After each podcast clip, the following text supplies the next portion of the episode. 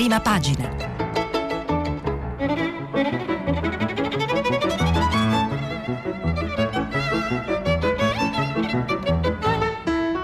Questa settimana i giornali sono letti e commentati da Andrea Fabozzi, giornalista del quotidiano Il Manifesto.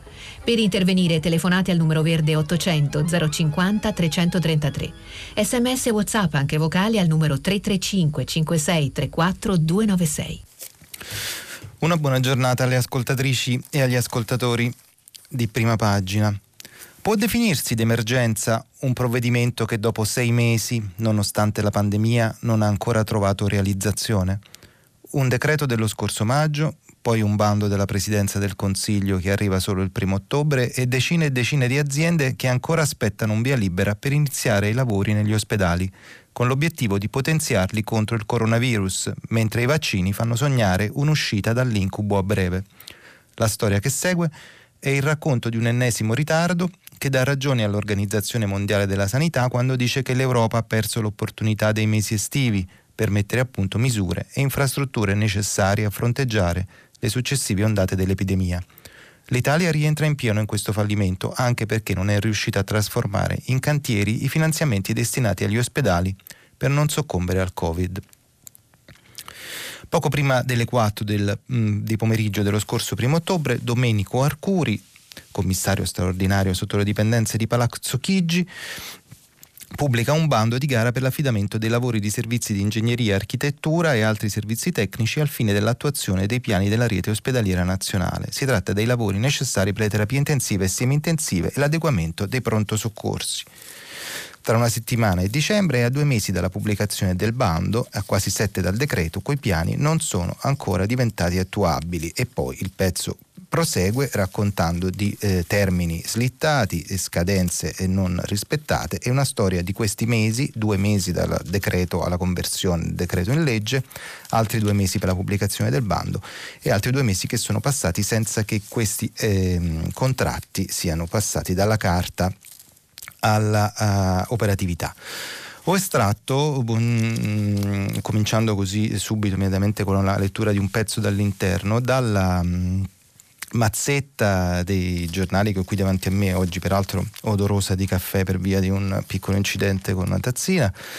E, um, ho estratto un, questo pezzo di Ilario Lombardo uh, sulla stampa, ehm, a pagina 6 della stampa, che è un buon, eh, una buona introduzione alla rassegna stampa di oggi, rassegna stampa che naturalmente parte dalle prime pagine dove eh, il Covid um, continua a essere protagonista con circa diciamo, tre eh, filoni. Ci, su Repubblica e su Avvenire il titolo evidente è sul eh, superamento della soglia dei 50.000 morti in Italia. La ferita innegabile è il bel titolo di Avvenire. I nostri 50.000 morti, il lancio di un pezzo di Corrado Augios sulla prima di Repubblica.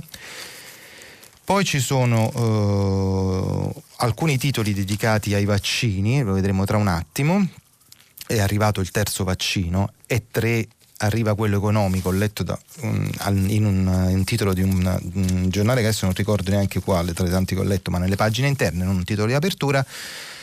Mentre invece forse la maggioranza eh, si dedica al, ancora al Natale e allo sci. Natale senza sci, eh, dice proprio la stampa, Natale eh, deciso dall'Unione Europea, dice il, la Repubblica, duello sullo stop allo sci, Sla, eh, insomma sembrano a volte persino i titoli di quelli di, dei film di Natale, Natale con lo sci, Natale senza sci, i cinema sono chiusi supplichiamo così, Slalom gigante è il, il titolo di apertura del, del manifesto. Vediamo di che si tratta per brevità e per ottima sintesi mh, ancora dalla stampa con Francesco Grignetti, perché il Presidente del Consiglio ieri sera è stato in televisione mh, alla 7 e uh, ha dato le sue notizie. Con 639 vittime da Covid in 10 mesi di pandemia, l'Italia ha superato la soglia dei 50.000 morti, un dato impressionante. Il nostro paese è sesto al mondo per numero di decessi, secondo in Europa dopo la Gran Bretagna. Età media dei deceduti 80 anni, mediamente con tre o più patologie concomitanti e in leggera maggioranza uomini. Nonostante tutto, qualche luce in fondo al tunnel si vede, i ricoveri crescono, ma più lentamente la diffusione del virus rallenta per via delle tante restrizioni, però guai a voltare pagina spensieratamente. Il periodo natalizio, dice Giuseppe Conte, ospite di Lilli Gruber a 8 e mezzo sulla 7, richiede misure ad hoc. Si rischia altrimenti di ripetere il Ferragosto e non ce lo possiamo permettere. Consentire tutte le occasioni di socialità tipiche del periodo natalizio non è possibile. In studio il Premier parla alternando le risposte a qualche colpo di tosse che insospettisce gli spettatori a casa e provoca polemiche sui social network. Perché non ha la mascherina? Si domandano. E poi il pezzo eh, prosegue raccontando di come eh, Conte racconti lui stesso a, in televisione che sta eh, provando a trovare un'intesa con Merkel e Macron in Europa per mm, trovare chiusure, per un accordo su chiusure comuni delle località sciistiche, altrimenti eh, il problema non si risolve, ovviamente i giornali si dedicano anche alla, agli allarmi del, delle stazioni scistiche, no? Mm, secondo competenza territoriale, sulla stampa c'è un inviato al Sestriere che racconta la grande paura delle, di, di, tutto il settore, per noi sarà un colpo finale, sul mattino ho letto che c'è identico allarme anche in Appennino, a, a, in Abruzzo, a Roccaraso. Ma eh, cerco di essere di saltare diciamo, all'interno del mm, argomento um, Covid, di saltare da um, settore a settore, passando velocemente per non dedicare tutta la rassegna stampa a questo argomento. Passando ai vaccini, i vaccini sono tre, anche Oxford taglia il traguardo, è il più economico, mm, lo leggo da Repubblica, AstraZeneca è il più economico perché costerà 2,8 euro, senza profitti, assicura l'azienda, finché ci sarà la pandemia, l'efficacia media è del 70%, quindi più bassa di quella che è stata annunciata dalle altre aziende. Si tratta, come abbiamo imparato a capire in questi giorni, di annunci, di comunicati stampa, non di dati scientifici verificabili, non ancora. Eh, la Repubblica ha una intervista a Giacomo Gorini, immunologo italiano che ha lavorato a Oxford, mentre sulla stampa c'è una um, grande attenzione allo stabilimento di Pomezia che sta vicino Roma dove eh, si produce questo, um, questo vaccino, dove sarà prodotto questo vaccino. Al, sull'argomento eh, impossibile non citare l'intervista, anche perché molto evidente sulla prima pagina, di Paolo Mastrolilli, Paolo Mastrolilli da New York, l'inviato a New York della stampa, che ha intervistato il noto, notissimo ormai, Anthony Fauci, il consigliere sanitario della Casa Bianca, che parla di vaccino, anche se nelle ultime battute qualcosa su Trump dice, mm, sostanzialmente ah, annunciando quello che ormai era chiaro, che è pronto a lavorare con lo staff di, di Biden e del resto dice ho servito per 36 anni l'amministrazione. Um, Anthony Fauci, Tony Fauci, direttore della National Institute of Allergy and uh, Infectious Disease, e, risponde alle domande di, di, Mastro Lilla, di Mastro Lilli e dice c'è ancora un po' di confusione sui dosaggi di AstraZeneca, quindi è prematuro giudicare. Pfizer invece ha chiesto l'autorizzazione d'emergenza e presto lo farà pure Moderna.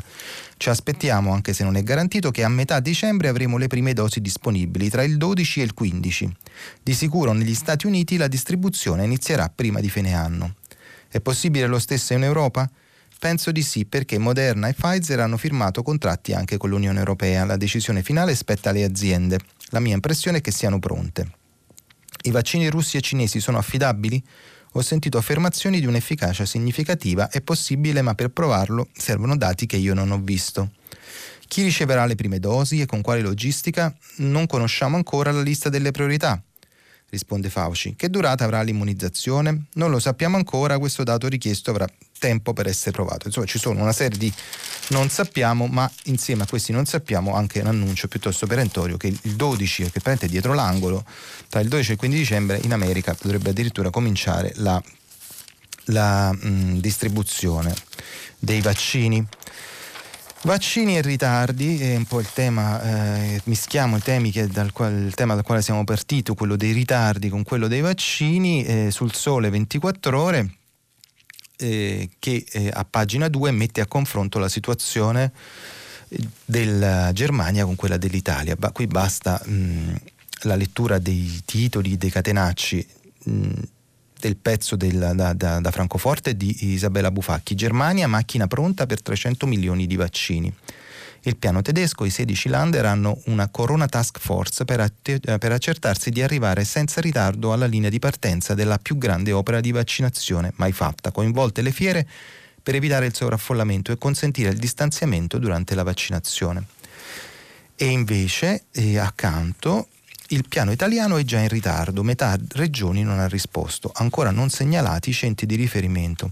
Arcuri sarà uno ogni 20.000 abitanti. Ecco che torna Arcuri abbia, di cui abbiamo mm, letto sulla stampa e eh, a questo argomento, cioè il ritardo nel piano vaccini italiano, dedica la sua apertura al Fatto Quotidiano. Una regione su due è senza piano vaccino. Solo in dieci rispondono all'appello di Arcuri. Venerdì 20 è scaduto il termine previsto dal commissario per indicare i luoghi di somministrazione e di stoccaggio dosi. Ecco chi ha fatto bene i compiti e chi no. E a proposito di ritardi, c'è un ritardo che è stato ammesso esplicitamente sempre da Giuseppe Conte e sempre ieri sera in televisione. Conte Recovery Plan a febbraio e il Sole 24 ore girato pagina pagina 5.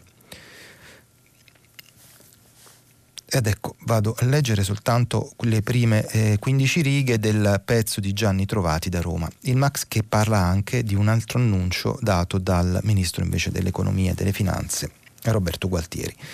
Il maxi rimbalzo del 6% messo in programma dal governo per il 2021 è ancora possibile nonostante la seconda ondata della pandemia e le probabilità di un inizio ad anno contrastato, ma lo scenario radicalmente peggiorato rispetto alla nota di aggiornamento del DEF approvata all'inizio di ottobre aumenta i rischi al ribasso, per cui il governo all'inizio del prossimo anno potrebbe arrivare a un inedito aggiornamento delle stime di crescita passaggio non banale perché imporrebbe di rivedere il percorso del deficit che già tende a crescere rispetto al 7% per ulteriore scostamento a inizio 2021 e soprattutto del debito. L'annuncio arriva dal ministro dell'economia Gualtieri nell'audizione che c'è stata ieri sera nelle commissioni bilancio di Camera e Senato.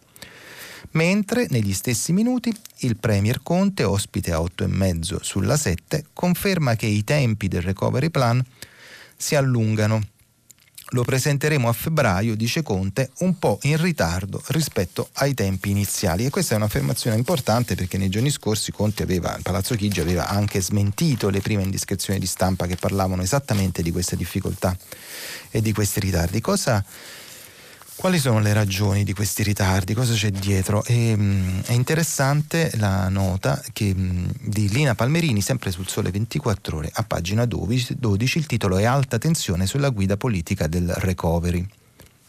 Il vero epicentro del nervosismo, dice Palmer, scrive Palmerini, nella politica, um, sta altrove, non è sul, mm, del voto sullo scostamento di bilancio, che ci sarà a fine settimana, sul quale Forza Italia è orientata peraltro a dare il suo appoggio e visto che lo, mm, leggo qui Forza Italia mi viene da, da citare eh, una, l'apertura del giornale oggi di Berlusconi che ha una, che una mm, una lunga intervista a Berlusconi che è intitolata Conte Salvini il colle Berlusconi fa chiarezza. Ecco, ma sul fatto che Forza Italia è orientata a votare lo scostamento di bilancio non sembrano esserci più dubbi. Ma dice Lina Palmerini, riprendo la lettura della sua nota, il vero nervosismo è sulle scelte che ormai incombono sul Recovery Fund e in particolare su un aspetto che tiene sul filo i rapporti tra ministri con il, con il MEF, con il Ministero dell'Economia e delle Finanze e con Palazzo Chigi, la governance con cui si gestiranno i fondi europei. Ieri ne ha accennato Conte nella trasmissione TV 8 e mezzo dicendo che c'è da creare una struttura operativa con profilo manageriale e che sarà a Palazzo Chigi con il coordinamento di altri ministeri. Ma più che una risposta sembrava la conferma che non è stato ancora deciso nulla. Tutto nasce qualche settimana fa quando a sollevare il tema sono stati l'economista Marcello Messori, ma soprattutto il capo di gabinetto del commissario dell'Unione Europea Gentiloni, Marco Buti è il nome del capo di gabinetto, che hanno puntato l'indice sull'assenza di una struttura decisionale dedicata al programma europeo. Il fatto insomma che la sollecitazione venga anche da una personalità così vicina al commissario dell'Unione Europea e così introdotto nelle logiche di Bruxelles fa pensare che da quelle parti non sono sfuggite le resistenze che ruotano intorno alla costruzione di una cabina di regia e che stanno man- creando un ritardo sulla tabella di marcia, ritardo appunto che ieri Conte ha ammesso in televisione. In particolare c'è una parte del governo e della maggioranza che vorrebbe continuare a maneggiare i dossier sul recovery nella riservatezza di oggi con un'interlocuzione bilaterale tra Palazzo Chigi, il Ministero dell'Economia e singoli ministeri per poi arrivare a una selezione e composizione del piano. Dall'altra però c'è una visione opposta, che è quella suggerita da Messori e Buti, che è quella di dotarsi di una struttura decisionale politica ristretta, con un'impostazione top-down affiancata da un organismo tecnico manageriale che segua sia la scrittura del recovery plan che il monitoraggio sull'attuazione. Ora la risposta di ieri di Conte lascia ancora margini di ambiguità e comunque che il nodo sia di decidere chi dovrà decidere lo ha ammesso pure il ministro Amendola qualche giorno fa quando ha detto che si sta lavorando per presentare in Parlamento le norme che definiscano la guida tecnica e politica del piano. In realtà quelle norme avrebbero dovuto già essere scritte nella legge di bilancio, che invece contiene solo la previsione di una struttura presso la Ragioneria Generale, che però agisce in ambito MEF, in ambito del Ministero dell'Economia e Finanza, sull'esecuzione dei progetti da parte dell'amministrazione fino alla scorsa settimana era quella che veniva indicata da via 20 settembre come embrione della cabina di regia, quando invece rappresenta solo un tassello. La discussione sull'assetto migliore da dare è ancora aperta, confermavano ieri al Ministero dell'Economia e Finanze. E il Premier ha pure parlato di un piccolo ritardo e che tutto il piano sarà presentato a febbraio. La domanda a questo punto non è solo sui tempi, ma cosa ne sarà della qualità dei progetti? Se a fine novembre si discute ancora della governance, e sull'argomento voglio segnalare anche l'editoriale di oggi di Leonardo Becchetti su Avvenire che si intitola appunto Fate presto, fate bene. Eh, giorni decisivi per il Next Generation EU, che è il vero nome del, di quello che noi abitualmente chiamiamo Recovery Fund. E Becchetti al, al centro del suo, del suo, fondo, dice ci sono molte buone idee sul tappeto, troppe rispetto alle pure ingenti somme a disposizione. Ed è probabilmente difficile e politicamente non pagante fare la selezione e dire che in molti casi il progetto deve essere scartato o il budget previsto significativamente decurtato. E questo probabilmente è proprio il, il cuore del problema quel politicamente non pagante scartare i tantissimi piani che stanno arrivando dai ministeri a Palazzo Chigi, improvvisata a questo punto, dobbiamo dire, viste le cose che abbiamo letto sul Sole 24 Ore, cabina di, cabina di regia e in argomento, non in argomento ma in effetti poi alla fine in argomento anche l'apertura del mh, domani, di domani, il um, Conte si prende le grandi opere, questo è il titolo di apertura del giornale, scontro con la ragioneria generale, il Premier vuole decidere tutto da solo sui commissari per 50 progetti. Basta leggere eh, l'attacco del pezzo di Giorgio Meletti per capire di che si tratta. La Repubblica dei commissari rischia la paralisi per eccesso di commissari una sbronza collettiva che in nome della semplificazione sta scardinando la pubblica amministrazione. L'ultimo caso è quello dei commissari destinati a sbloccare magicamente le opere strategiche o prioritarie. Lo schema di DPCM, decreto del Presidente del Consiglio dei Ministri, ma questo ormai l'abbiamo imparato bene, predisposto da Palazzo Chigi per individuare i 50 interventi da sbloccare, è stato rispedito al mittente dalla Ragioneria dello Stato perché in sostanza il controllore della spesa pubblica non riesce a evincere dal testo perché siano inserite nella lista certe opere e certe altre no. Il pezzo è assolutamente interessante e insieme a tutto quello che abbiamo visto offre un quadro realistico della situazione per cui non sorprende che il Presidente del Consiglio in televisione riconosca quei ritardi che fino all'altro giorno invece Palazzo Chigi negava. E sullo sfondo, e sullo sfondo la crisi che ritroviamo in cifra in un articolo a pagina 11 di Andrea Ducci sul Corriere della Sera che racconta della, ehm, della presentazione ieri al Senato del secondo rapporto Censis Tender Capital il Censis avverte italiani più povere 5 milioni senza pasti regolari. Questo vuol dire, mm, leggo, saltello un po' all'interno del pezzo che è lungo, meriterebbe una lettura più distesa di quella che possiamo permetterci noi nella rassegna stampa, ma cerco di cogliere l'essenziale.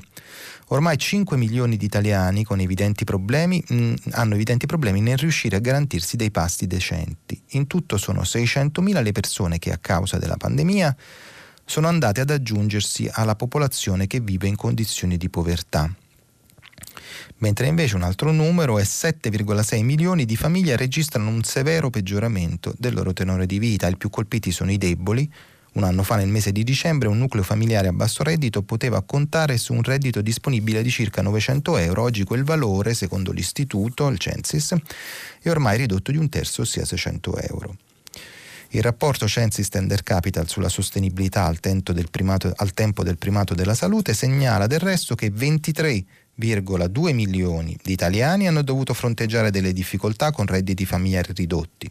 Dall'analisi emerge il peso dell'effetto lockdown sull'occupazione femminile, evidenziando che le donne sono più penalizzate degli uomini con un calo del tasso di occupazione che nel secondo trimestre è stato doppio rispetto agli uomini, ossia meno 2,2% rispetto a meno 1,3%.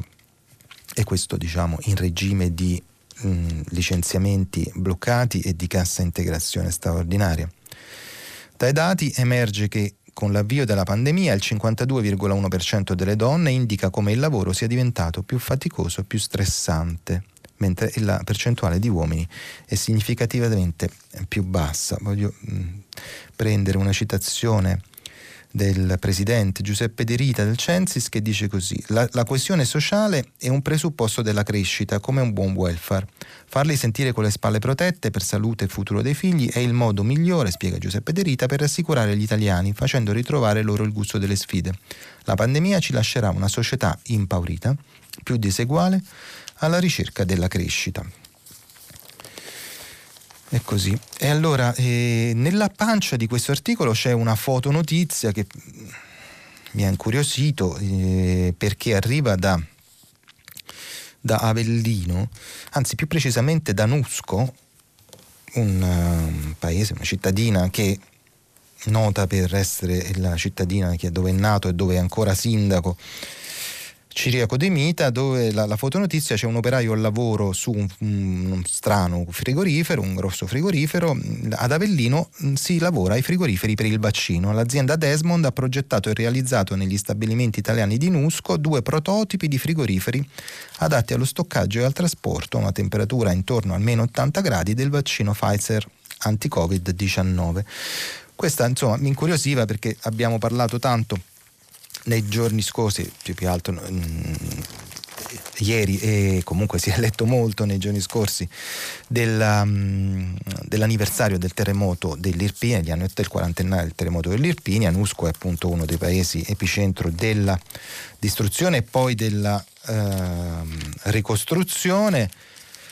Di terremoto oggi si parla molto meno, naturalmente il mio giornale, il manifesto, dedica uno speciale aperto dal ricordo della direttrice Norma Rangeri che fu inviata all'epoca ehm, in Irpinia e con ricordi anche testimonianze di Bassolino e di Franco Arminio perché il manifesto del giornale non esce lunedì quindi oggi facciamo questo ricordo. C'è ancora molto comunque anche su, all'interno dei giornali sul mattino eh, naturalmente. Una curiosità proprio tutta una curiosità proprio semplicemente una suggestione il, nei giorni scorsi abbiamo letto e rievocato spesso le vicende del messaggio di Pertini fortissimo un paio di giorni dopo il terremoto, dopo essere tornato da quelle zone, che provocarono le dimissioni dell'allora ministro dell'interno Virginio Rognoni. E Virginio Rognoni eh, ormai eh, 96enne se non sbaglio,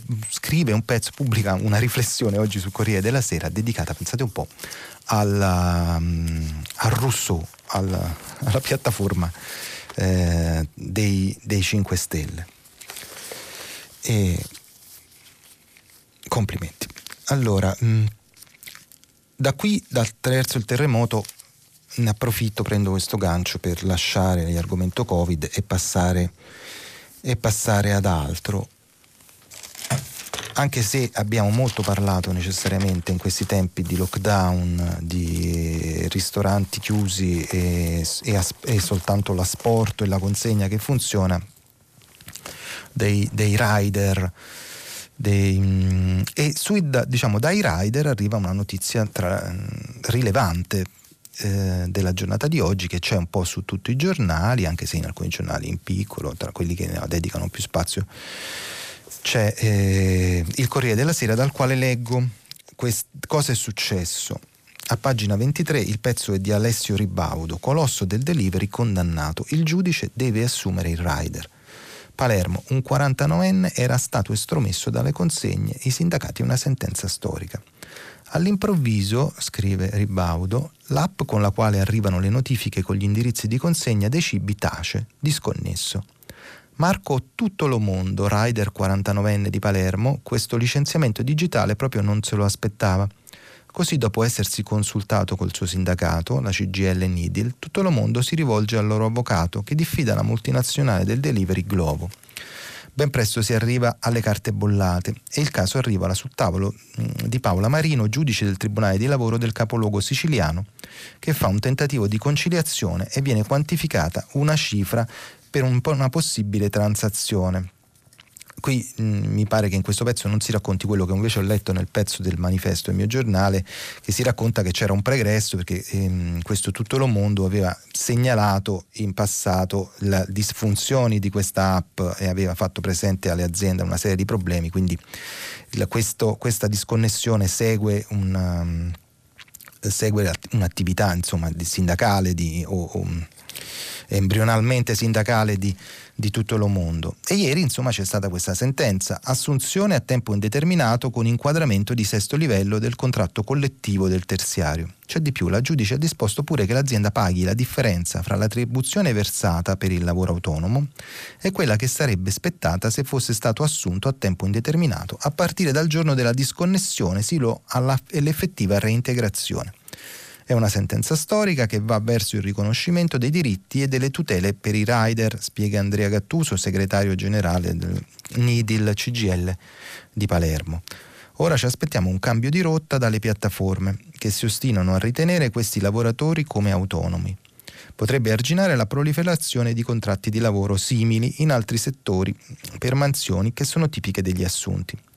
Il sindacato aggiunge un sospetto tutto il mondo aveva partecipato a una trasmissione su una tv locale denunciando le difficoltà vissute sul lavoro e poco dopo l'app è stata bloccata. Ecco no, mi sbagliavo, sono citate questi pregressi. Prima si era battuto per la fornitura da parte dell'azienda di dispositivi anti-Covid ai rider e quindi si parla proprio, il problema è tutto lì ancora, salute e lavoro. Articoli su questo su questa sentenza storica ci sono anche eh, su altri giornali, così come è un po' su diversi giornali quello che è successo ieri a Roma che io prendo però dal, dal messaggero, dal giornale romano, che lo mette in prima pagina, c'è una foto di persone eh, stipate in un pigia pigia dentro un autobus, lo sciopero non autorizzato che mette a rischio i romani. Che è successo? È successo che la terza linea della metropolitana di Roma è rimasta chiusa ieri per tutta la mattina, non per un guasto o per un'agitazione sindacale proclamata secondo la legge, ma perché sei degli otto addetti al controllo, in gergo gli addetti di linea, necessari al funzionamento, non si sono presentati al lavoro, o meglio si sono dati malati senza dare all'azienda il tempo di sostituirli malattie dietro le quali molti sospettano uno sciopero bianco. Risultato? La linea C ha aperto soltanto alle 10.30 e per 5 ore i pendolari che usano questa direttrice per raggiungere la periferia est della capitale dal, al centro si sono affollati sulle banchine degli autobus in attesa delle poche navette disponibili per portarli a destinazione e anche su questi mezzi si sono avuti ulteriori assembramenti, non certamente la situazione ottimale in tempo di Covid, come la curva dei contagi ancora alta e la necessità sempre più impellente di mantenere il distanziamento minimo. Ecco. Questo è quello che è successo, Qui mi pare rilevante il fatto che è bastato mh, una malattia di eh, sei persone per bloccare la metropolitana C, questo dice qualcosa sui turni di lavoro e sull'organizzazione del lavoro e poi anche questa situazione dei trasporti ci ricorda ogni giorno eh, la, la, lim- la, limitatezza, mi viene da dire, per, ma vorrei dire anche l'assurdità di, dell'aver concentrato tutti i problemi sulla, sulla scuola, chiudere le scuole, come se fosse più pericoloso stare in classe piuttosto che utilizzare i mezzi pubblici in queste condizioni. Ma riesco nei dieci minuti abbondanti che restano a dare conto anche di altre questioni. Una, non voglio dimenticarla, mm, e l'ho, l'ho, letta eh, con evidenza sul manifesto e soprattutto su Avvenire che la mette in prima pagina, perché riguarda il, eh, l'inquinamento, lo smog. Vediamo se, se, trovo la prima pagina di Avvenire, qui ecco qua. Unione Europea, troppo smog nelle città italiane, c'è la fotonotizia con, buon, con, evidenza la foto più evidente della prima pagina di Avvenire. Giovanni Maria del Re da Bruxelles all'interno del eh, giornale della CEI. Ancora troppo morti in Italia per lo smog. Non è certo una buona pagella ambientale il rapporto 2020 sulla qualità dell'aria in Europa pubblicato ieri dall'Agenzia Europea dell'Ambiente, con il bel paese purtroppo ai primissimi posti per i decessi dovuti all'inquinamento. Solo pochi giorni fa, il 10 novembre, è arrivata la sentenza della Corte di giustizia dell'Unione Europea che ha condannato l'Italia per aver superato in maniera sistematica e continuata le soglie massime per il particolato di maggior dimensione tra il 2008 e il 2017. Dagli ultimi dati che abbiamo, ha avvertito il commissario europeo all'ambiente, i superamenti dei valori limiti giornalieri del PM10 persistono in numerose zone d'Italia, che ha due mesi di tempo per conformarsi alla sentenza della Corte UE. Il rapporto dell'AEA, AEA, questa agenzia, punta ora il dito anche contro il particolato fine, PM2.5. La penisola è tra i sei paesi, i sei paesi europei che sono in questa condizione. Oltre l'Italia c'è Bulgaria, Repubblica Ceca, Croazia, Polonia e Romania. Sei paesi che violano i valori massimi UE, che sono più generosi di quelli stabiliti dall'Organizzazione Mondiale della Sanità. Complessivamente la penisola è uno dei paesi dell'Unione Europea dove sono più frequentemente superati tutti e tre gli standard principali, PM10, biossido di azoto e ozono. E in particolare la pianura padana è in assoluto una delle aree peggiori d'Europa. Le classifiche più preoccupanti sono quelle relative ai decessi prematuri. In numeri assoluti l'Italia registra la cifra più elevata per il biossido di azoto. 10.400 al secondo posto e la Germania con 9.200. Ed è ora al secondo posto sia per le morti legate all'ozono, 3.000 dietro la Germania che ne conta 4.000, sia per quelle dovute al PM2.5, 52.300, anche qui dietro la Germania. Le regioni italiane, ha commentato Ugo Taddei dell'ONG Client Earth, devono predisporre piani per la qualità dell'aria molto più ambizioso e il governo deve seguire l'esempio di altri stati dell'Unione Europea. Ecco, il pezzo continua, ma siccome ogni tanto in tempi di lockdown eh, ci è capitato anche di eh, commentare con eh, soddisfazione il fatto che l'aria delle nostre città sembrasse più pulita, ecco questa invece è la drammaticità della situazione. Altri argomenti. Eh, il manifesto è, ehm, mi pare di poter dire l'unico giornale, ma insomma comunque sicura che, che mette con grande evidenza, è il secondo titolo della giornata, la, mh, mm, l'avvicinarsi della giornata internazionale per l'eliminazione delle violenze sulle donne, che è appunto domani il 25, e parla di un rapporto, un rapporto di ActionAid diffuso ieri dal titolo Tra retorica e realtà, dati e proposte sul sistema antiviolenza in Italia che dice appunto che, in, che sono in aumento i dati della violenza contro le donne. Il pezzo a pagina 6 è di Alessandra Pigliaru e, e, e appunto racconta i, questi dati drammatici e soprattutto i ritardi delle regioni nell'utilizzare i fondi che pure ci sarebbero per i centri antiviolenza. I fondi sono insufficienti come cifra massima, ma sono anche molto tardivamente e molto mal utilizzati al punto che per esempio i dati dicono che i fondi per il 2018 e il 2019 sono stati utilizzati soltanto per il 10%. Beh, appunto, sto parlando delle, dei centri e delle case rifugio, dei centri antiviolenza e delle case rifugio. E cosa, cosa posso leggere? Mm, Il quadro, ecco forse qui, il quadro della violenza maschile, già preoccupante durante il primo lockdown, è peggiorato. Già lo studio dell'Istat, pubblicato in agosto sulle chiamate al numero verde 1522 tra marzo e giugno, avvertiva dell'incremento di richieste di aiuto pari a più 119% rispetto all'anno precedente. Altrettanto dicasi per le richieste tramite chat, nelle 67 pagine di rapporto ActionAid un focus è dedicato proprio al sistema di protezione italiano a tempi del Covid-19, che sottolinea come il primo confinamento, quello di marzo, abbia danneggiato i gruppi più vulnerabili, per esempio nella quasi sparizione di domande d'aiuto da parte delle donne migranti. Quindi queste sono delle novità particolarmente allarmanti e, che arrivano comunque insieme alle, alle, storiche conferme, ormai sappiamo tutto su questo, i dati confermano che il maltrattamento è nella stragrande maggioranza dei casi di un partner o di ex o di un altro familiare. L'83,7% dei maltrattanti ha o aveva le chiavi di casa.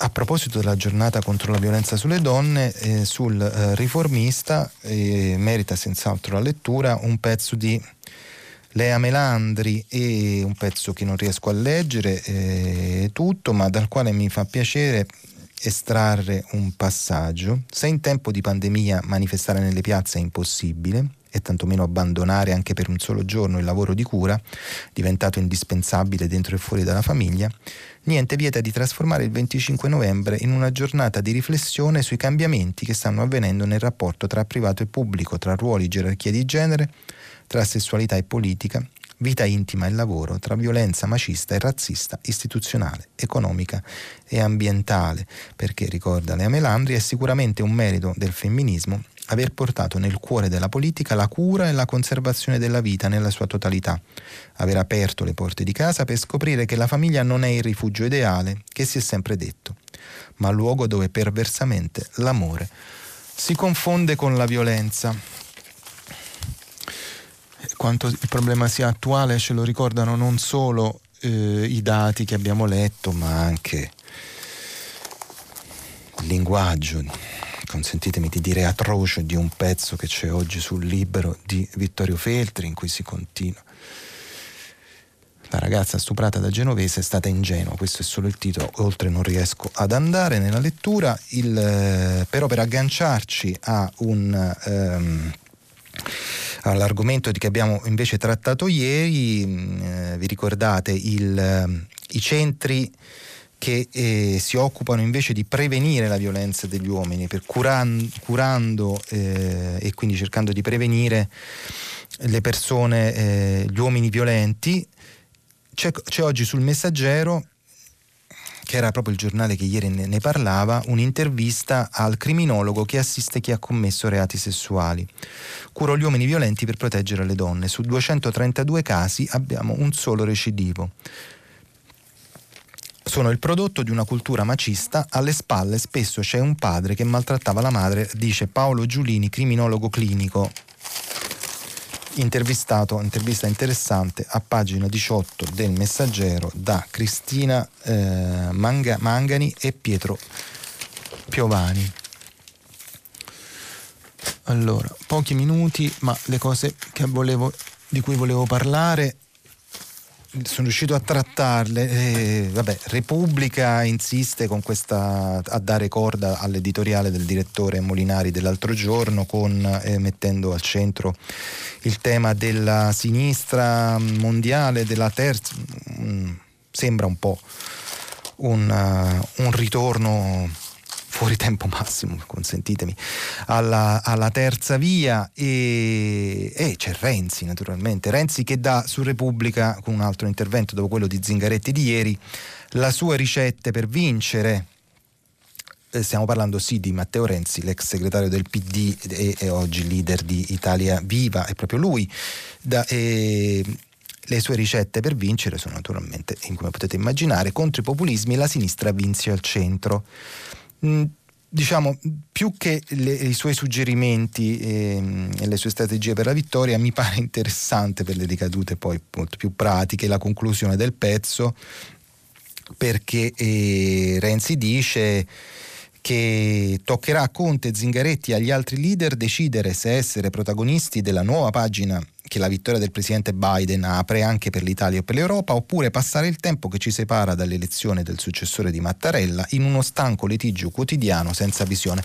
Questo mi pare più interessante perché diciamo se Renzi mh, forse la, può lasciare un po' desiderare per quanto riguarda i suggerimenti eh, per, la, la, per, una sinistra vincente, sicuramente dal punto di vista della guerriglia tattica è, eh, e questo lo raccontano anche piccole cronache oggi su, sulle difficoltà della maggioranza giallorossa è maestro. Renzi che organizza, lo leggo dal dubbio, una celebrazione, un brindisi per il 21 gennaio dell'anno prossimo, 1921, che è l'anniversario della eh, scissione di Livorno, naturalmente la nascita del Partito Comunista, scissione che Renzi festeggia come appunto probabilmente come immaginiamo la, eh, come liberazione de, de, da parte del Partito Socialista dei comunisti perché alla, al brindisi organizzato da, da Renzi è invitato niente poco di meno che Tony Blair a proposito di, di terza via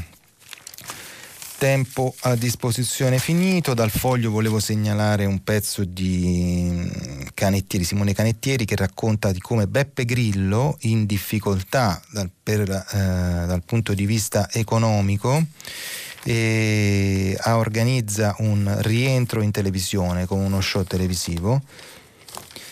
Nel pezzo si, eh, si dice che non, lo, non, immagina di farlo sulla Rai e nemmeno sulla 7, chissà se pensa di farlo su Mediaset o, o altrove, chissà. E, e poi ho un minuto per citare una lettera eh, di Giulio Pantalei al manifesto, al mio giornale, che dice gentile redazione, sono dottorando in lettere all'Università di Roma 3 e all'University of Cambridge. Da lettore del manifesto, pensando che la notizia possa esservi di interesse, pos- volevo parlarvi della mail che la Biblioteca Nazionale Centrale di Roma ha inviato a tutti i suoi iscritti e addetti ai lavori, commemorando la nascita e la digitalizzazione dell'archivio di Pino Rauti e del Movimento Sociale Italiano, messo a disposizione del pubblico in un momento in cui la biblioteca ha chiuso e disattivato tutti i propri servizi, mettendo in crisi pressoché tutti i ricercatori e tesisti italiani senza adoperare alcuna misura sostitutiva.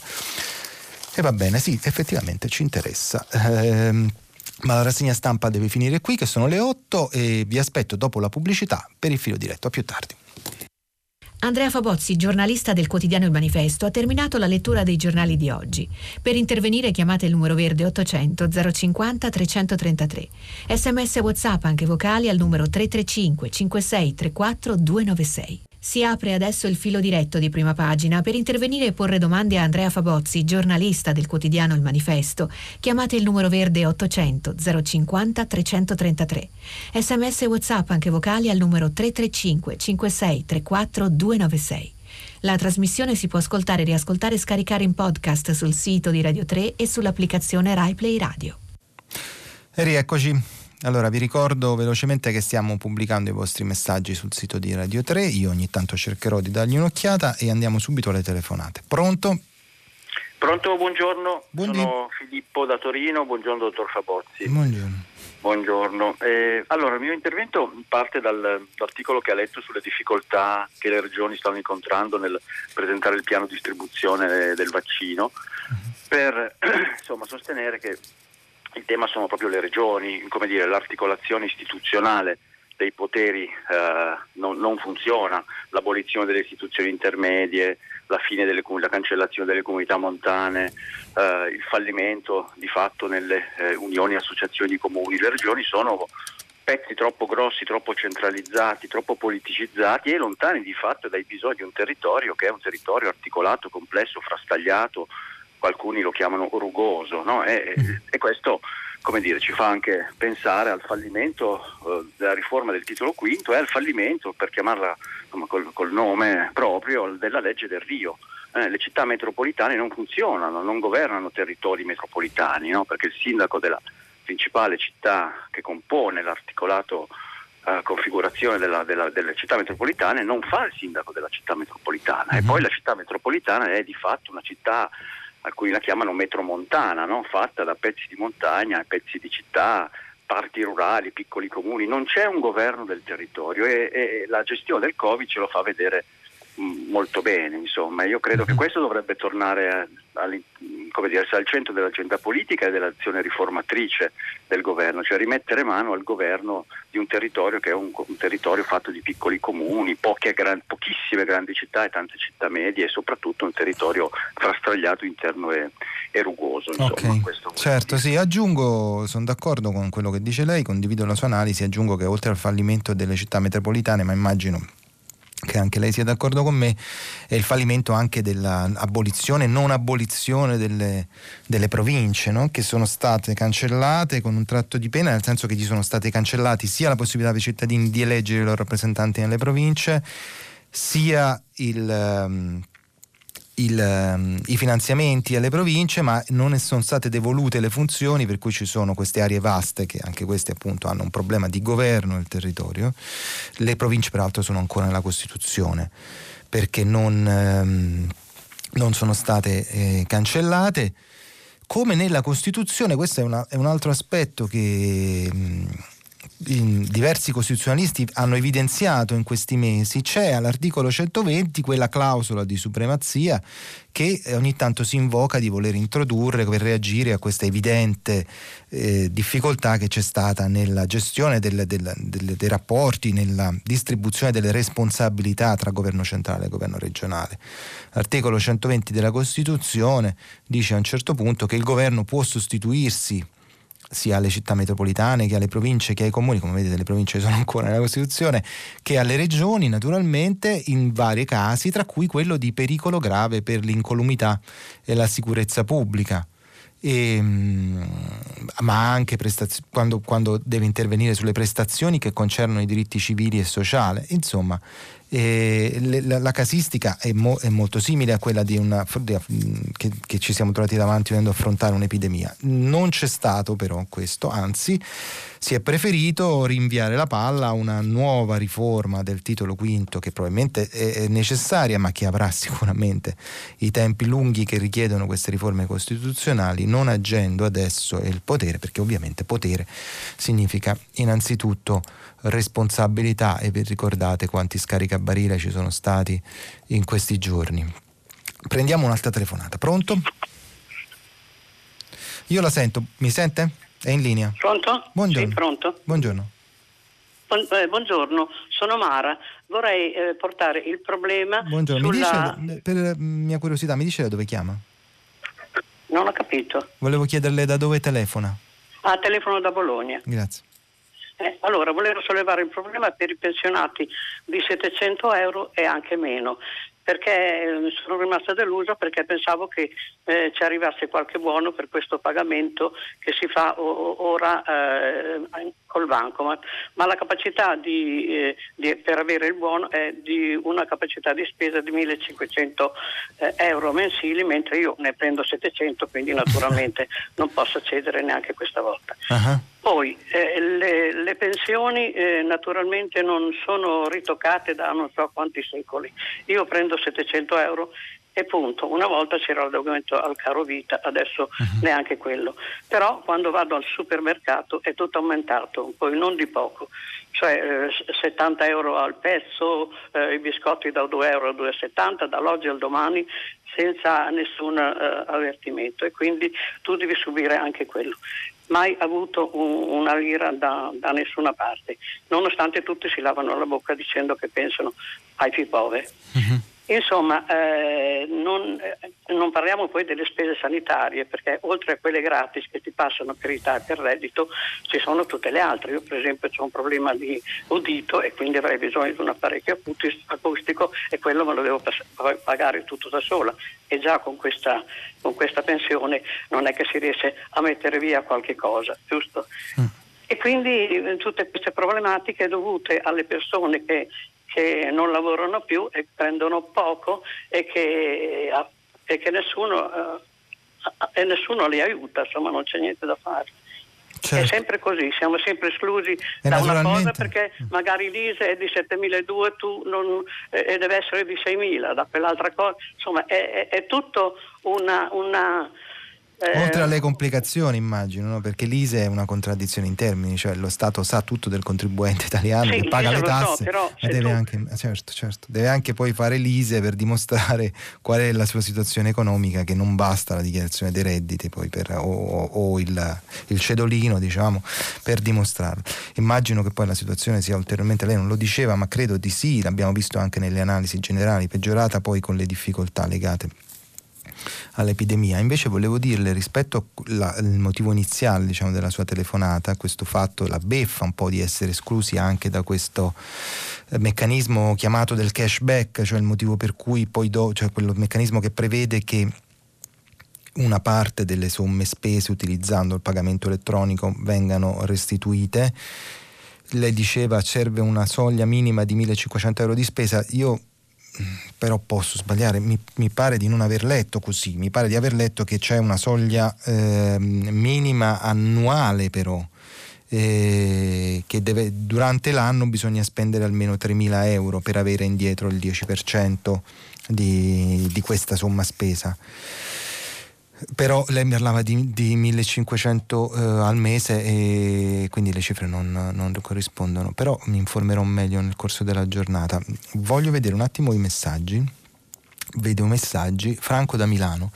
È profondamente irritante, scrive, sentire i politici che sostengono che il Recovery Fund è, è opportunità unica che non si riproporrà nei prossimi 20 anni se ne eh, potrebbe avere uno all'anno, basterebbe che facessero seriamente il loro lavoro e combattessero seriamente una volta per tutte l'evasione fiscale. Vede che torniamo, eh, torniamo a bomba. E, ehm, e poi sì, eh, ci sono un paio di ascoltatori che mi fanno notare che ho precisato, che ho pronunciato male Recovery Fund, è probabile, questa è la tragedia di non praticare l'inglese, che poi uno lo sa ma se lo dimentica nel momento in cui lo legge, e, ma eh, Delivery Rider, ma a proposito di lingua italiana e lingua inglese, scrive Alberto da Roma, ma che male vi ha fatto la lingua italiana che la schifate così tanto consegna e fattorino o ciclo fattorino sono termini più trasparenti e soprattutto tutti li sanno pronunciare. Eh, certo, touché. E prendiamo un'altra telefonata. Pronto? Pronto? Buondì. Buongiorno, sono Francesco da Schio. Francesco da Schio. Sì, esattamente. In Veneto, giusto? Le telefonavo, restiamo a bomba sui Recovery Fund e ho letto alcuni giorni fa un articolo, mi sembra, sulla Repubblica, di, in cui un giornalista presupponeva che l'inflazione, pardon, che l'inserimento di troppo, troppo liquido nelle finanze europee generi, può generare inflazione. E volevo sapere cosa ne pensa lei. E beh, diciamo, da miei scarsi ricordi di studi economici mi pare di poter dire che l'inflazione sia l'ultimo dei problemi adesso. E ne abbiamo di diversi, i nostri problemi si chiamano crescita, si chiamano debito sicuramente, che, sul quale poi bisognerà trovare una strategia di uscita, un'exit strategy dal debito in qualche modo mi pare di aver letto recentemente, credo sul Sole 24 ore, delle statistiche impressionanti sull'ammontare del debito mondiale e poi anche per quanto riguarda il debito mh, europeo, la Banca Centrale Europea compra titoli di debito eh, per una percentuale superiore al prodotto interno lordo europeo, insomma è... Le, le, per cui è naturale che qualcuno si ponga il problema di come uscire da questa, da questa massa di debito e per esempio fa, sono recente, recentemente il Presidente del Parlamento europeo, che è l'italiano Sassoli, aveva aperto una riflessione sulla possibilità che questo debito, il debito legato alla pandemia, l'extra debito legato alla pandemia, per quanto riguarda l'Italia, l'extra debito legato alla pandemia venga eh, avviato verso un percorso diciamo, di cancellazione perché alla lunga non è sostenibile. No? Io non mi preoccuperei tanto dell'inflazione, che anzi una leggera inflazione segna la ripresa della, mm, una ripresa della crescita. Allora, Riccardo, messaggino dice: Buongiorno, la volevo ringraziare per la sua attenzione ad altri argomenti più o meno extra-Covid. Beh, c'è un pianino, dobbiamo mm, uscirne. Sua, eh, mentre invece eh, Dagmar da Siena mi rimprovera. La sua ironia scontata sulla terza via vorrebbe forse dire che la sinistra estrema, quella da seguire per vincere? Quella del risicato 3% dei Sanders e dei Corbyn che pochi hanno votato nei loro paesi? La speranza posta in speranza? Beh, così la destra purtroppo vincerà. Io non mi lancio in... Eh, una, anche se la tentazione c'è, in un'esposizione di quali sono le mie idee politiche, ma mh, mm, mi limito a correggere sul fatto che Sanders e Corbyn abbiano preso il 3%. Non è, proprio, non è per niente così, non è proprio così. Il, le posizioni di Sanders all'interno del Partito Democratico eh, sono molto forti, le posizioni della sinistra del Partito Democratico sono molto forti e Biden con buona pace di di, diciamo, di Renzi e di, e di, Tony Blair persino, Redivivo dovrà farci necessariamente i conti ehm, ora, che gli, ora che sembra per fortuna che, insomma, che Trump stia aprendo al riconoscimento della, della, realtà e quindi aprendo al passaggio di consegne. Prendo un'altra telefonata. Pronto? Sì, Pronto, buongiorno, sono Alberto, chiamo dalla provincia di Trento. Buongiorno Alberto. Volevo ricollegarmi all'articolo che ha letto eh, sull'inquinamento eh, in pianura padana e in generale sulla qualità dell'aria, problemi di PM5, di PM10 e così via. Uh-huh. Eh, per segnalare anche un articolo apparso su Scientific American, l'edizione italiana delle scienze, in cui eh, stimava in circa 650-680 mila morti all'anno le, eh, i decessi dovuti all'inquinamento. Inquinamento in tutte le sue forme, dall'inquinamento acustico all'inquinamento eh, dell'aria, dell'acqua di vario tipo. Uh-huh. Ecco, quando io ho letto questo articolo sono rimasto veramente di sasso, eh, non avrei mai pensato che trattassero di numeri così alti vedere questi numeri, confrontarli con quelli del Covid in questo momento, che sono circa un terzo, mi fa quasi venire il dubbio che ci stiamo preoccupando del pericolo sbagliato. Ed è su questo eh, cioè io vedo un'attenzione eh, certosina con governatori regionali che regolarmente ogni mattina appaiono in televisione ogni sera e eh, sbandierano il numero di decessi, il numero di ricoveri, il numero di terapie intensive per il Covid. Non vedo una stessa attenzione per un problema che è tre volte tanto. Mm. Ed era su questo che volevo il suo eh, parere. Sì, il mio parere è che eh, il mio parere è che il, l'emergenza, cioè l'emergenza, il dramma del, delle morti per inquinamento che riguarda particolarmente l'Italia e la, il ritardo nella, nell'affrontare eh, il problema e nell'affrontare soluzioni e risposte al, al, problema al di là delle, delle, delle, ricorrenze delle giornate per l'ambiente o, dei, mh, o, dell'attenzione che tutti giustamente diamo quando ci sono i Fridays for Future e poi dimentichiamo e c'è tutto, lei ha ragione. Dopodiché non è necessario, non è necessario ogni, stabilire delle classifiche ogni volta ne ci aiuta. È in, inevitabile che eh, ci sia l'attenzione sulla, su questa pandemia. È una pandemia che non così, così così forte, di, un, di, dimensioni mondiali, che con un'emergenza, un picco immediato, che naturalmente la, la, l'attenzione è evidente ed è anche giusto e sacrosanto che ci sia, abbiamo, al momento non siamo stati capaci di eh, trovare alcun tipo di risposta, se non quello della, di chiuderci in casa, di non contagiarci con il vaccino. Non, non, l'abbiamo ancora, abbiamo letto tanto, non abbiamo uno strumento per difenderci, quindi è evidente, è evidente che non, non, sia... Eh, non ci siano alternative a quelle dedicargli tutta questa attenzione. Questo naturalmente non un, serve ad assolvere i, i, presidenti di regione che dice lei si, ogni mattina si, si compaiono in tv, ma più, più spesso nelle dirette Facebook, senza avere risposte, ma con, eh, con annunci.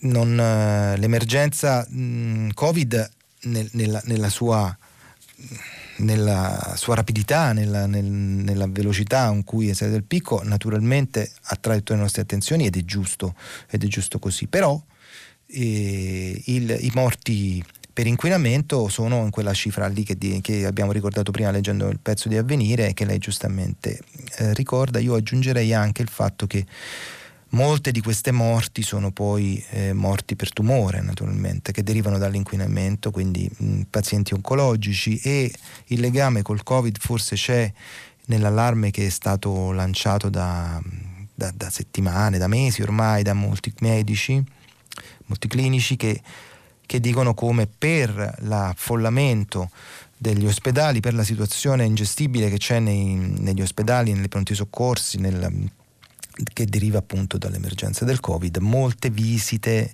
programmate, molti screening programmati sono saltati, sono stati rinviati, l'assistenza per i malati oncologici è assai carente.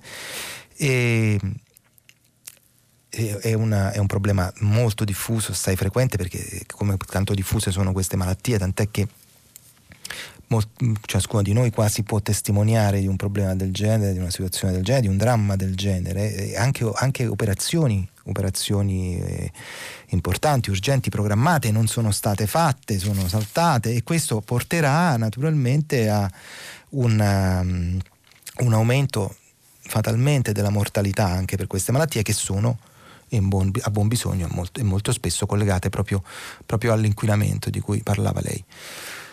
Allora, ehm, do uno sguardo ai messaggi, ma nel frattempo chiamerei un'altra telefonata. Pronto? Eh, buongiorno, sono Franco dalla provincia di Varese.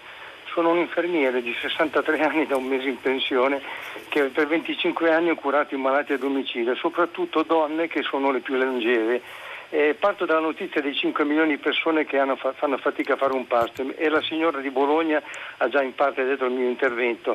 C'è questa problematica della povertà legata con que- anche con questo problema, ossia il problema della, delle pensioni di reversibilità alle vedove che non hanno altri redditi, avendo lasciato il lavoro dipendente per, de- per dedicarsi ad esempio alla cura dei genitori anziani o di un figlio disabile grave.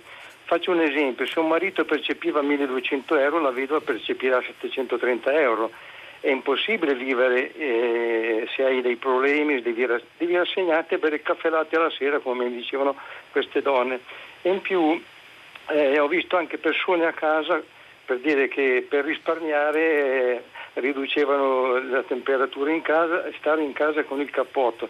Cioè, la mia proposta era quella di fare un po' quello che ha detto anche la signora, una specie di, di, di paniere dove si calcola qual è la cifra minima al di sotto del quale non si può andare per non vivere una vita dignitosa, perché un anziano ha bisogno di cure dentarie, ha bisogno della colf, delle delle, delle visite private purtroppo, perché anche oggi nel, anche andare all'ospedale pubblico a volte ti dicono sei mesi per una, un anno per fare la catarata, no, un anno per una visita oculistica, però se la fai privatamente con 120 euro l'avrai fra quattro giorni. Lo, anche la sanità pubblica è diventata privata. Certo. Comunque era, era, per dire che non si può andare di sotto di una cifra, perché un conto se tuo marito prendeva 3.000 euro, 2.000 euro, ma quando tuo marito ne prendeva senta, 1.100... Senta, no, problema... lei l'ha detto molto chiaramente, io però volevo approfittare della sua telefonata, se me lo permette, sì, sì, per chiederle, siccome lei diceva sono un infermiere appena andato in pensione, per chiederle se aveva valutato, se le era stato offerto aveva, o aveva valutato eh, la possibilità di restare in servizio vista l'emergenza sì, e, eh. e, quale,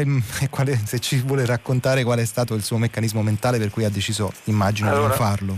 Purtroppo eh, non ce la facevo più andare avanti per questioni fisiche, mi sono anche ammalato in questi ultimi due mesi e, e poi c'era il fatto che ormai eh, lavorando per la regione Lombardia che paga ancora con le tariffe, sa che c'è un sistema privato in Lombardia uh-huh. anche per l'assistenza domiciliare, che paga ancora con tariffe del, di, del 2000, sono proprio fallito come, come professione anche se chiaramente la gente dirà eh, ma i professionisti sanno come arrangiarsi, io devo dire la verità, sono fallito perché non si può fare un prelievo a domicilio per 10 euro lordi e le spese dell'auto sono tutte tue, ci sono delle cose assurde ma che certo. a volte... No, no, ma io lo chiedevo perché... So sì. Avevo letto delle cose per cui praticamente questo modo di utilizzare gli infermieri, il modo in cui sono inquadrati in, in Regione Lombardia è parte del problema della, del fallimento dell'assistenza domiciliare e della medicina di prossimità. Certo, lei pensi che avevo detto a un mio amico spero di morire e di vedere almeno che i miei colleghi che fanno la domiciliare in Lombardia abbiano applicato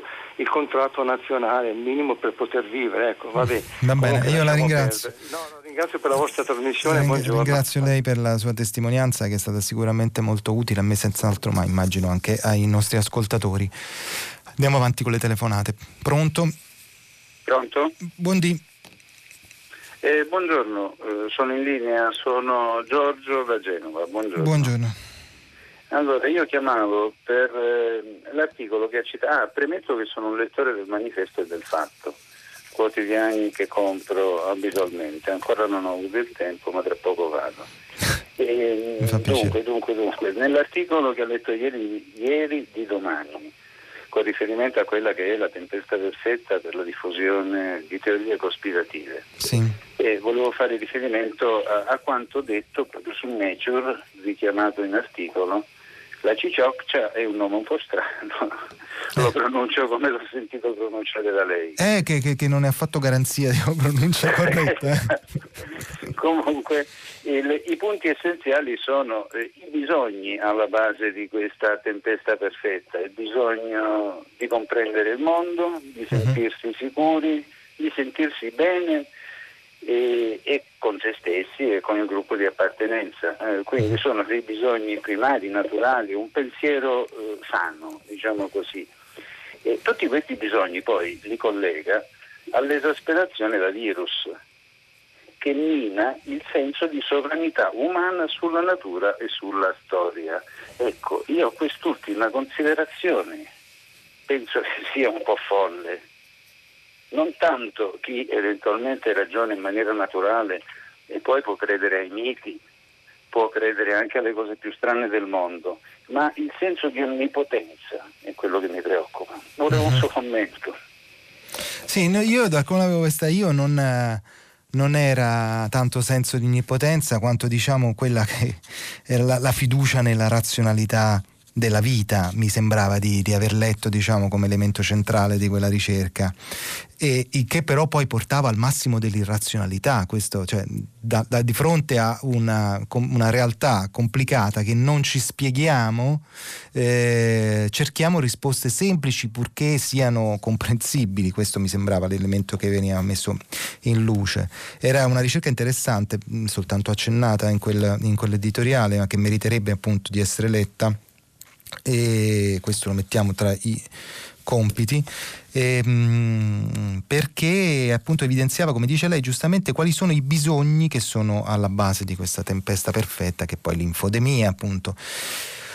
Oltre al fatto sul quale immagino possiamo essere d'accordo che anche questa vicenda eh, segnala quanto sia importante la, la centralità diciamo, del, dell'informazione, di un'informazione pluralista, corretta e onesta e, e, e verificabile, no? e, fatta di fatti verificati. La, la, è, una, è, una, è, un mantra, insomma è una, una, frasetta che ripetiamo sempre e a furia di ripeterla eh, sembra mm, scontata e di scarso valore, diciamo, il fatto che alla base di una società democratica c'è quella di un'informazione accessibile e, accessibile e corretta. E poi, poi, quando accadono queste situazioni, che sono appunto spesso situazioni politiche, appunto abbiamo visto come le, la, la, la, diffusione delle notizie false eh, sia eh, alimentata, da, mh, mm, alimentata, dai social, sia, sia alla base diciamo, dei successi di, politici, di carriere politiche e, e anche poi invece nella, nell'affrontare la, la, la, pandemia, discorsi complessi fatti eh, da me adesso in maniera assolutamente troppo rozza mentre mi ascolto, me ne rendo conto, ma mh, posso giustificarmi con eh, il fatto che non voglio essere troppo lungo. Eppure no Covid e qualità dell'ambiente sono correlati, scrive Franco da Bologna in un messaggio. Blair e Renzi, la coppia più bella del mondo, faranno a gara per chi la racconta più grossa, eh, scrive Clara da Bologna. E invece di correggerla sull'inglese voglio farle i complimenti per il corretto uso avversativo del termine piuttosto che la maggioranza dei suoi colleghi, ma accidenti, questo è, è mi imbarazza. La, eh, la, questione posta dall'ascoltatore sulla cancellazione del debito ha un altro grosso vizio. Eh, ritenere che i singoli paesi si stampino la moneta che gli serve. La moneta è una merce che rappresenta la credibilità e solvibilità dello Stato. C'è un messaggio lungo di eh, Paolo da Torino. E, ehm, mh, prendo un'altra telefonata però. Pronto? Pronto? Buondì. Buongiorno, mi chiamo, mi chiamo Franco e chiamo da Pavia. Eh, volevo intervenire eh, sull'appello che eh, ha fatto il Presidente della Repubblica Mattarella eh, in occasione del terremoto nell'Irpinia, del, dell'anniversario, del 40 anniversario del terremoto nell'Irpinia, per richiamare quello spirito, l'unità nazionale, appellandosi Sì. all'unità nazionale in questo momento no, della pandemia del Covid. Ecco, io eh, mi sono chiesto a quale eh, spirito di unità nazionale eh, abbia fatto appello Mattarella, perché io sono napoletano e ricordo quei giorni, ricordo quelle vicende del terremoto nell'Irpinia e la commissione parlamentare d'inchiesta presieduta dal presidente, da quello che poi diventò presidente della Repubblica Scalfaro, appurò la commissione parlamentare d'inchiesta eh, che 60 mila miliardi dei 60 mila miliardi stanziati per la ricostruzione del terremoto in Irpinia praticamente eh, sono scomparsi, sono svaniti nel nulla, finiti nelle tasche di non si sa chi, questo l'ha stabilito, lo stabilito Sì. la commissione parlamentare d'inchiesta Sì. e solo le briciole finirono per la ricostruzione. Sì, sì, Ecco, certo. Per cui No, volevo sapere di quale afflato Eh, io forse posso rispondere. riferimento il Presidente Scalfaro, visto Mm. che eh, il Presidente Mattarella, visto che la Commissione stabili- ha stabilito, non è una mia opinione, ha stabilito che i 60 mila miliardi sono svaniti Certo. nelle tasche dei privati, Certo, non certo. pagò nessuno. Eh, I politici chiamati in causa, Gava, inquisiti, Rispondo? furono tutti assolti. No, penso di poterle rispondere, signor Franco. Ehm, da concittadino, sono napoletano anch'io. Il, ehm, il Presidente della Repubblica si riferiva in realtà a quella solidarietà, a quel grande slancio che ci fu nei giorni immediatamente successivi alla scossa del 23 novembre 1980. Anzi, fu proprio quella solidarietà e, e furono proprio i volontari a supplire alle inefficienze gigantesche che vennero fuori da, mh, nell'organizzazione statale in quei giorni lì. Fu- erano- ci furono tantissimi volontari che partirono per l'Irpinia, spesso, molto spesso arrivando prima dei soccorsi ufficiali. Volontari da, da tutta, da tutta Italia, molti dal nord. E, mh, io ho fatto una chiacchierata ieri con eh, l'ex sindaco di Napoli Bassolino, che all'epoca era il, ehm, il, ehm, segretario della federazione regionale della Campania del Partito Comunista e che tra le cose mi diceva, dice che mh, in ogni posto che si trova lui a girare, ancora si trovava probabilmente più spesso prima a girare, trova sempre, incontra sempre delle persone che gli ricordano da- in- di essere state volontarie in questo o quel piccolo paesino dell'Irpinia, proprio per dare la dimensione di un fenomeno di massa, come pure fu un fenomeno serio eh, la, costitu- la costituzione di tanti comitati di base che... ehm, vollero lavor- continuare a lavorare sul territorio anche dopo i primi giorni, dopo, eh, dopo gli immediati soccorsi. Io credo che il Presidente della Repubblica si riferisse a quella solidarietà lì e non, eh, non certo a quello che è successo dopo. Lei ha correttamente ricordato la eh, piramide di miliardi, mm, miliardi e miliardi di lire che è stata sperperata, finiti in nulla, forse non tanto in nulla, perché poi su quei miliardi si sono costruite carriere criminali e, e carriere politiche proprio con la ricostruzione che la Camorra, la Camorra di Ottaviano, la, Camorra di Cutolo fa il salto di qualità nel rapporto, poi soprattutto, anzi, costruendo il rapporto con la politica, ma questi sono discorsi che ci porterebbero lontano. Prendiamo invece un'altra telefonata. Pronto? Eh, pronto, buongiorno. Buongiorno. sono Marinella, telefono da Roma. Buongiorno signora. Eh, io ho telefonato perché vorrei esprimere il mio diciamo sconcerto ma anche irritazione per la mancanza di disponibilità del vaccino antinfluenzale. Faccio presente che in ottobre è stata fatta una Quanti campagna- anni ha signora? Posso Eh, chiederle? tanti, tanti, 79. Quindi mi sento anche Non ha fatto il vaccino, Non, ho non è riuscito a fare il vaccino. No, ma quasi nessuno è riuscito a farlo. So, so, so anche per la- esperienza personale, ho una bambina piccola che non è riuscita a vaccinarsi. Ecco, e quindi eh, io non capisco come mai sia successa questa cosa, anche perché, ripeto, avevano fatto una campagna pubblicitaria battente per convincere, se ci fosse stata la necessità, gli anziani e le persone che adesso chiamano sensibili Mhm. di vaccinarsi. Lei come ci ha provato? È Si è rivolta al suo medico di base? Eh certo. Che gli ha ma- detto? E ogni giorno eh, lui è costretto a dire riprovi domani, riprovi fra due giorni. Noi tutti- Ma mica ci va, telefona. O telefono o ci vado perché non essendo lontano e Ah. posso anche andare perché Eh beh, bisognerebbe evitare, no? Perché sono sempre situazioni di rischio, insomma. Eh, sì, sì, ma allora eh, diciamo le situazioni di rischio eh, ci costringono a correrle perché eh, chiaramente poi il telefono è intasato perché tutti telefonano Eh, sì. per sapere se c'è il vaccino. Eh, certo. E fatto sta che questa campagna pubblicitaria eh, così è caduta nel nulla perché i vaccini non ci sono, ma io quello che anche vorrei sapere, perché è un eh, motivo di irritazione, è come mai sia successa questa cosa. Non ho sentito da parte del ministro eh, della sanità, non ho sentito nessuna precisazione, nessun chiarimento. Ora è vero che eh, la maggior parte delle volte si parla di Covid, e capisco lo, giustamente si parli di Covid.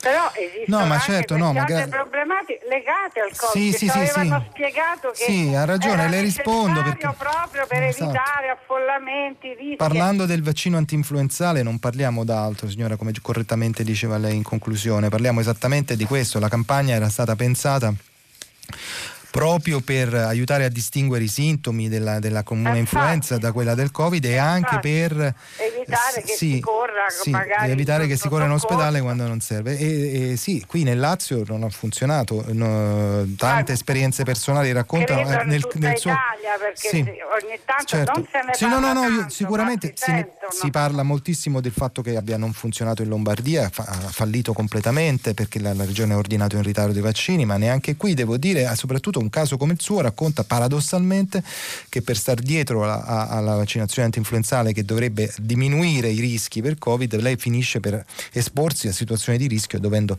andare dalla sua dottoressa di base ripetutamente. Faccio in tempo sicuramente a prendere ancora un'altra telefonata. Pronto? Ah, buongiorno, mi Buongiorno. chiamo, La eh, sento. mi, buon- eh, mi chiamo Serrano e chiamo da Trieste. Um, sarò tele- telegrafico. Eh, mm, semplicemente ecco, ehm, beh, provo un po' orrore per il mondo, per il mondo in cui viviamo, in cui possono esistere disparità eh, enormi, possono- ci sono i Jeff Bezos mentre una parte del mondo eh, è affamata e non riceve un'istruzione. E sarò certamente ingenuo, ma, ma mi chiedevo se eh, in un futuro, anche remoto o, o prossimo, eh, esisterà una eh, rappresentanza politica per, per chi ha questo genere di posizioni. Grazie. Sì. Tutto qui. Eh, se esisterà una rappresentanza politica? Beh sì, esiste insomma, non è che non esiste e, e- e spesso sì, magari è debole, magari è divisa, ehm, magari propone strategie, strategie superate e, e perdenti, ne abbiamo avuto un esempio anche nella lettura dei giornali di oggi, ma ehm, esiste, esiste e si tratta di darle forza, di, di seguirla. No, stavo la- mh, cercando nel frattempo un dato che non trovo, ma che comunque era, era, secondo me interessante, perché lei citava, citava, mh, citava Bezos e la ricchezza del patron di Amazon, che naturalmente con... con ehm, con eh, la, la pandemia ha, ha aumentato i suoi guadagni perché volevo cercare un dato che avevo visto rilanciato tempo fa da Robert Rake, il, ehm, l'ex ministro del lavoro di, di Clinton, che aveva fatto i conti su quanto Bezos si fosse, eh, l'aveva scritto su Twitter ma non riesco a trovarlo adesso, eh, la- l'aveva scritto su Twitter di quanto fosse il, il, ehm, il proprietario di, di Amazon e del Washington Post eh, si fosse arricchito eh, molto di più durante il tempo della pandemia, quindi durante il tempo della, del, commercio, del commercio online eh, che ha avuto un boom, ne abbiamo parlato anche ieri. E, e sicuramente poi questa è la settimana giusta per parlarne perché in America sapete che c'è questa abitudine del Black Friday che si è poi estesa anche a tutto il mondo dove si fanno gli sconti e quindi si, eh, si aumentano gli- eh, le, le- le spese voluttuarie. E con una situazione di zone rosse, di negozi chiusi in molta parte d'Italia poi questa, uh, questi residui spesa viene indirizzata naturalmente attraverso, esclusivamente e inevitabilmente attraverso i canali della, degli acquisti online. Dunque, io devo terminare qui la, mm, la, seconda parte della trasmissione, che l'avevo schiacchierata con voi, e, mm, ricordandovi che... Ehm, come sempre dopo il giornale radio eh, c'è pagina 3 condotta da Nicola La Gioia e a seguire ci sono le novità musicali di primo movimento. Tutta la città ne parla, che come sempre comincia alle 10 approfondirà un tema proposto da voi ascoltatori nelle, telefona- nelle vostre telefonate e nelle nostre chiacchierate di stamattina. Il tutto è riascoltabile sul sito di Radio 3 mm, e vi do appuntamento a domattina come sempre alle 7 e un quarto per un'altra giornata insieme, augurandovi buona giornata.